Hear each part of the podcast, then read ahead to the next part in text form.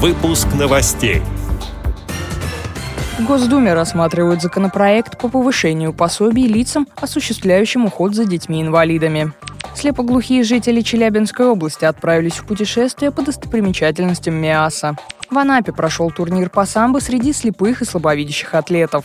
Далее об этом подробнее в студии Дарьи Ефремова. Здравствуйте. Здравствуйте первом чтении в Госдуме рассмотрели проект федерального закона о ежемесячных выплатах лицам, осуществляющим уход за детьми-инвалидами и инвалидами с детства первой группы. В нем речь идет о повышении пособий до уровня минимального размера оплаты труда.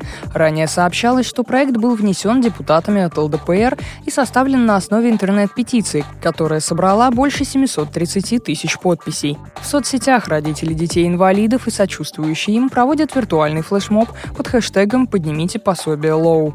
Нему присоединились и известные люди, в частности, певица и глава комиссии Общественной палаты РФ по поддержке семьи, материнства и детства Диана Гурцкая.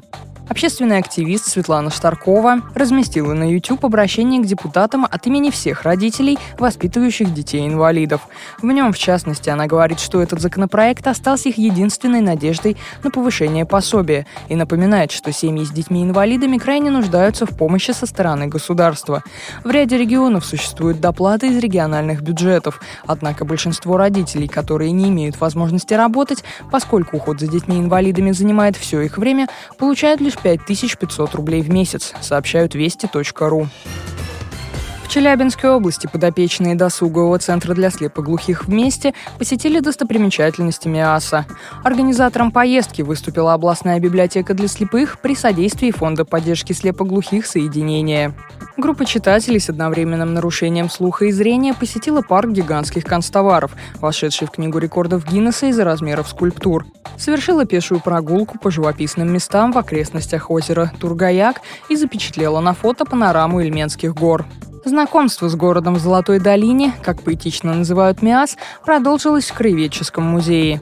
Для слепоглухих читателей библиотеки провели адаптированные экскурсии в зале, где собрана коллекция образцов горных пород и минералов, и в зале, посвященном истории города. Рассказ сопровождался тактильным осмотром многих экспонатов и их максимально подробным описанием, тифлокомментарием для незрячих посетителей музея. Программа путешествия завершилась в доме купца Смирнова. Это комплекс купеческих зданий конца XIX века. Челябинские гости посетили столярную, ткацкую и портняжную мастерские, где смогли тактильно ощутить изящество резных наличников, украшавших в старину окна мясовских домов. Узнали, какие инструменты применялись для ткачества и придения и как создавались наряды для знатных горожан.